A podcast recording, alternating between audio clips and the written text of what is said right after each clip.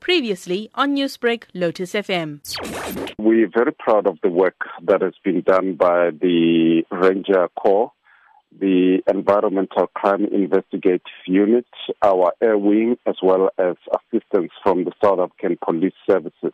The huge number of uh, arrests that we have seen is due to their efforts to go out and try and combat the crime before people get into the park but it also combines with people that have been arrested in the park. With regards to those arrested in the park, we also have to give credit to the K9 unit because once we get spoor of people that come into the park, then we get our K9 technology to work and we have arrested most of those people using the K9 unit.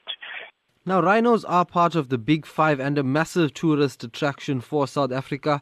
What will the park now do in collaboration with the government after the minister released these statistics do to conserve the species of rhino around the country for future generations? There's quite a number of efforts that are going, and this is to try and increase the population. We have realized that uh, the female rhinos are much more valuable because from female rhinos you can get uh, three or four. And we have gone on a research project, and that research project is to dehorn them so that there is no value. And it also increases the chances of the poacher being arrested in the event that they shoot that. And we are also uh, conscientizing the magistrates as well as uh, our prosecutors about the importance of the female rhinos. And we know that if we protect the females, and we are therefore going to be increasing that, it's one of the initiatives.